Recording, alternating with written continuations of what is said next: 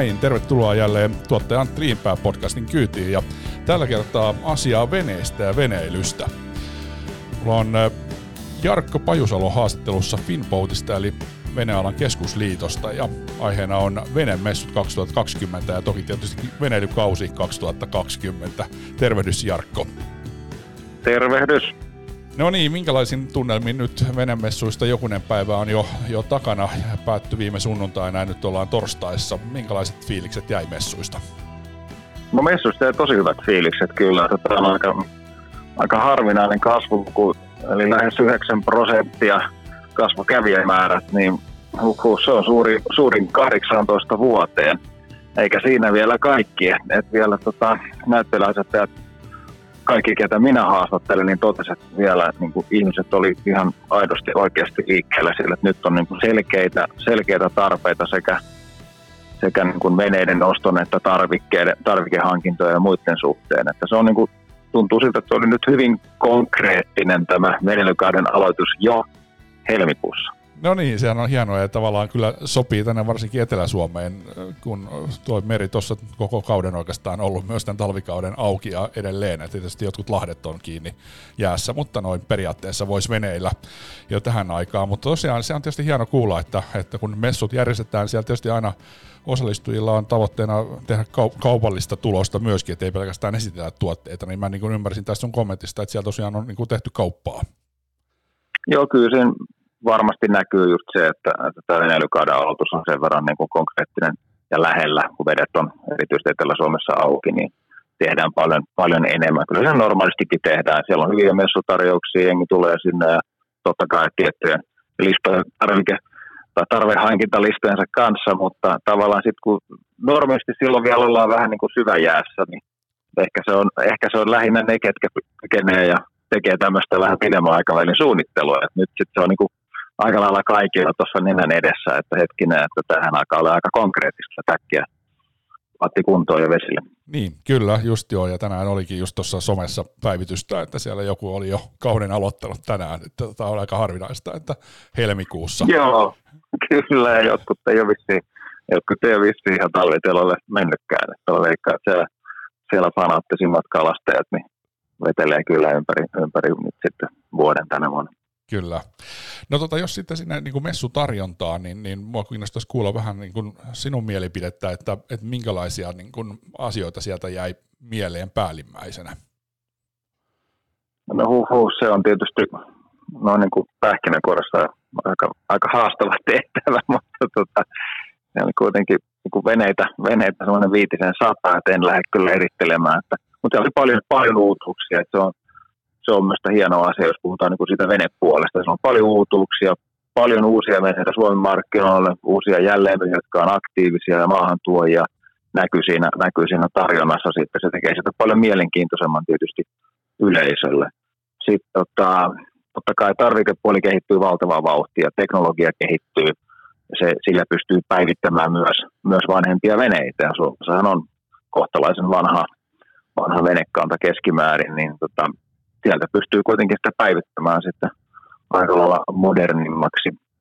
Ja tota, ehkä yksi semmoinen niin kuin, yksi semmoinen niin kuin vahvassa nousussa oleva on tuo vapaa-ajan kalastus ja, ja sen, sen tarjonta. Siellähän se, myöskin se teknologia on, teknologian kehitys on niin huimaa vaan, että, että kaiken maailman live, live-kamerakuvat veden alta ja että minkä näköistä, minkä näköistä kalaa on niin kuin nappaamassa siellä, niin nämä kaikki on aika, aika, aika moista tänä päivänä verrattuna noihin vanhoihin, vanhoihin niin kuin, mitä, mitä elektroniikka on aikanaan, aikanaan tota, mahdollistanut. Ja sitten tietysti tämmöinen niin kuin vesiurheilu, vesillä liikkuminen yleensä on se puoli, niin sanottu uusi aalto, niin siinä tehtiin isoja muutoksia siihen halli layouttiin, ei ollut enää semmoista niin sanotusti Pohjois-Euroopan suurinta allasta. Se ei välttämättä ole mikään itse tarkoitus, vaan siellä oli toimivampia, toimivampia demoaltaita nyt. Tietysti joitain asioita oli pakko jättää pois sitten, mutta kun ei ole semmoista isoa, isoa alasta, mutta, mutta, tuota, mutta se oli kyllä selkeästi toimivampi nyt se uusi. Et se oli hieno, hieno kokonaisuus siellä kalastus, kaikki muu vesiurheilu, suppailu, pääsi testaa suppailua, pääsee testaamaan laitesukellusta, mitä muuta. Semmoinen hauska, hauska, hauska yksityiskohta lapsiperheille varsinkin oli, oli nämä merenneitoesitykset siellä, että, että ne, oli, ne oli oikeasti ihan, se oli vähän sellaista vedenalaista valettia, kun olisi katsonut, että kyllä mä myönnän, että vähän mietitytti etukäteen, että, että mikä juttu se on, mutta, mutta kyllä täytyy sanoa, että kun näki, miten, miten lapset tykkäsivät siitä, siitä niistä esityksistä, niin täytyy todeta, että oli, oli hieno lisä. Kyllä, joo, ja samaa voin sanoa, että todella se niin kuin huokuu sieltä venemessuilta ja huokuu erityisesti tänä vuonna, että niin kuin, vähän niin kuin joka, joka kävijälle löytyy sieltä niin kuin oma juttu, että, että siellä oli ihan Joo, pienistä. se on joo. Todella, todella, todella laaja kattaus, ja tosiaan niin kuin lapsiperheet otettu todella hyvin huomioon. Nyt oli muumit, oli siellä, siellä yhteistyökumppani huomioon, meidän Meri on Nurminen säätiö, Itämeri erittäin, Itämeren kunto erittäin vahvasti esillä. Et, tota, ympäristöpuoli siinä, siinä mielessä oli niin kuin paljon vahvemmin, vahvemmin esillä kuin aikaisemmin. Kyllä. Joo, paljon Joo. oli, paljon oli kaikkeen niin kuin vesillä liikkumiseen, että se ei, ei ole kyse niin kuin, totta kai pelkästään niin kuin veneestä, että ei, ei tarvi olla tavallaan niin kuin pelkästään veneen ostomoodissa, että et, et sieltä löytyy mielenkiintoista. Siellä oli paljon tarinoita, paljon, paljon hienoja esityksiä. Uh, oli kyse sitten yksin purjehtioista, Lehtisen Tapsasta tai Ari Huuselasta tai vaikka, vaikka Ocean Ladies esitykset, mitä kaikkea huimaa heillä on niin takana ja edessään ja, ja tota, paljon, paljon hienoa ohjelmaa. Kyllä, olen täysin samaa mieltä. No yksi asia, mikä tietysti pitkän linjan autotoimittajana ja nyt sitten myös vene, venekyöajajana niin, niin kiinnostaa ja mistä paljon autopuolella kohdista on tämä sähköistyminen ja, ja sehän jonkun verran näkyy myös nyt venemessuilla 2020. Mitä mieltä itse olet, että kuinka nopeasti tämä muutos tulee tapahtumaan sitten tuolla vesillä? Niin, se on, se on tosi vaikea sanoa, että nyt me niin lähinnä pohditaan tätä asiaa, että katsellaan, katsellaan niin kuin maailmaa eteenpäin taustapeilin kautta. Että tota, on, on, todella vaikea sanoa, että millä, millä tahdilla. Et tietysti autopuolella business on noin satakertaista, volyymit on isoja.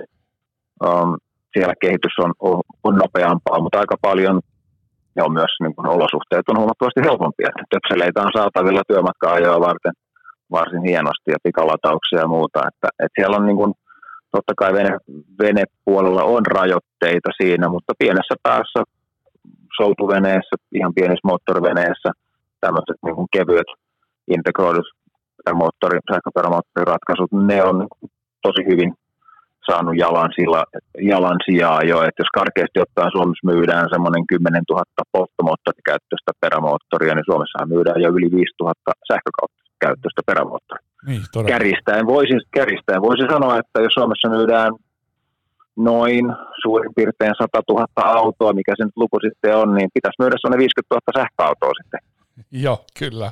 Joo, ei tarvita, ei, tarvita ihan siinä, ei tarvita ihan siinä olla vielä. No ei, mutta totta ei. kai siinä, että se on niin kuin siellä pienessä päässä, ja tämä nyt ei ole ihan vertailukelpoinen tietenkään, mutta, mutta isossa päässäkin näkee, että, että sitä tarjontaa on. Öö, se on tietysti tämä range ja, range ja hinta, että tota, nämä on nämä, nämä kaksi, kaksi asiaa. Sitten tulee paljon muitakin, muitakin tota, turvallisuuteen liittyviä asioita, mitä, mitä kaikkea joutuu niin kuin pistää, pistää tota, uusiksi veneessä, mutta selvä on, että tarjonta laajenee koko ajan. Um, se niin kuin NS-hevosvoima tai teho, teho, tehoalue niin kiipeä ylöspäin ja löytyy sitten jatkossa hybridiversioita ja muita, mutta tota, se on mielenkiintoista nähdä. En, en osaa sanoa, että mikä on niin kuin, miltä, miltä teknologia ja, ja akkuteknologia näyttää niin kuin 10-15 vuoden kuluttua, niin se on todella, todella vaikea sanoa. Mutta toistaiseksi niin äh, kun isommassa päässä, niin kyllä se, pakko sanoa, että se, se hinta vielä kiipeää vaan erittäin, erittäin kovaksi. Et se on niin se yksi suurimpia esteitä sitten se Joo, kyllä näin näin varmasti. No hyvä, tässä tuli paljon, paljon asiaa ja tähän loppuu vielä, niin toivoisin, että jos voit antaa niin kuin omat, omat tota, viisi pointtia tai tärppiä venelykauteen 2020, niin ehkä sieltä joku, joku sitten saa uusia oivalluksia. Minkälaisia ajatuksia tähän? Joo, hyvä, hyvä kysymys, silleen on niin kuin ihan puun takaa. Mutta tota, viisi tärppiä. Öö, no, kyllä mä lähtisin ihan ensimmäiseksi niin olemassa olevien veneiden omistajien omistajan näkövinkkelistä katsomaan, mitä kaikkea, mitä kaikkea niin kuin, uh, uusi teknologia on tuonut jo.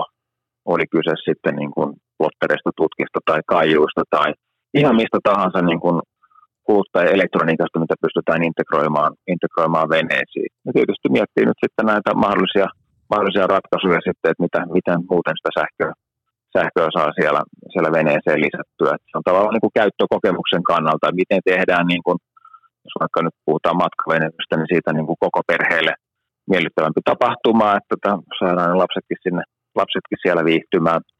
Mutta tota, joo, tietysti päiväretkeily on se, on se iso ja iso ja kasvava, kasvava tota, käyttöalue. Ja siihen löytyy nyt tietysti sitten hienoja matkakohteita ja totta kai löytyy sitä, sitä venekantaa enemmän ja enemmän. Tuossa nyt ainakin pari semmoista, mitä ensimmäisenä tulee mieleen, mutta varmasti tässä niin kuin itselläkin on pitkä lista, mitä, mitä kaikkea pitäisi tässä veneeseen päivittää. Että välttämättä en ole juuri nyt ostamassa uutta venettä, mutta, mutta tota, täytyy katsoa, että miten se saa taas pikkusen, pikkusen päivitettyä No vielä ihan loppuun kysyä, kun tuntuu, että venepuolellakin tulee enemmän enemmän tämmöisiä niin, niin sanottuja palveluita, että joka on ihan pakko on omistaa venettä, vaan voi, voi hyödyntää palvelua, niin miten tämmöisiin ala suhtautuu ja mitä mieltä olet itse näistä? No Kyllä me suhtaudutaan siihen, siihen positiivisesti, itsekin suhtaudun siihen positiivisesti, että se, se madaltaa, madaltaa kynnystä aloittaa veneilyä, että se pääasiassa, että se on niin kuin vastuullista toimintaa. Että se, on, se on tärkeä homma siinä, että, että katsotaan, että mitkä on, mitkä on niin sen, sen ää, aloittelevan tai sen kokeilijan tai sen niin satunnaisesti veneilijän taidot ja, ja pohditaan sitten se, se asia siitä. Näkövinkkelistä, että löytyy, löytyy tarvittavaa niin kuin perehdytystä ja koulutusta – ja, ja, ja tota, kyllähän se niin kuin laajentaa mahdollisuuksia siinä, että voi sitten esimerkiksi itse omistaa jonkun tietyn tyyppisen veneen, mikä on se, mitä, mikä sopii siihen omaan pääasialliseen käyttöön. Ja sitten ehkä sitten jakamistalouden tai muun, muun kautta sitten olla, olla niin kuin käyttöoikeus sitten joihinkin, joihinkin muihin veneisiin. Että, että se, se, puoli kyllä kehittyy, kehittyy erittäin paljon ja mun mielestä se, se monipuolistaa, monipuolistaa veneilyn koko kuvaa. Ja tota, totta kai siinä täytyy, täytyy olla tarkkana sitten, että ne, ne tota, veneet on myöskin sitten hyvässä kunnossa. Et se on niin turva, turvallisuus ennen kaikkea. Ja, ja se, että et, tota, ne veneilijät, jotka ei sitten ehkä veneile ihan niin kuin jatkuvasti, että myöskin heidän niin kuin tietotaito, ymmärrys ja ää, tota, harkinta siellä vesillä sitten erityisesti tuo tähystyspuoli on, on niin kuin kunnossa. Kyllä, hyviä, hyviä ajatuksia ja vinkkejä. Hyvä, kiitoksia oikein paljon haastattelusta. Joo, kiitos paljon. Tuottaja Antti Niinpää podcast.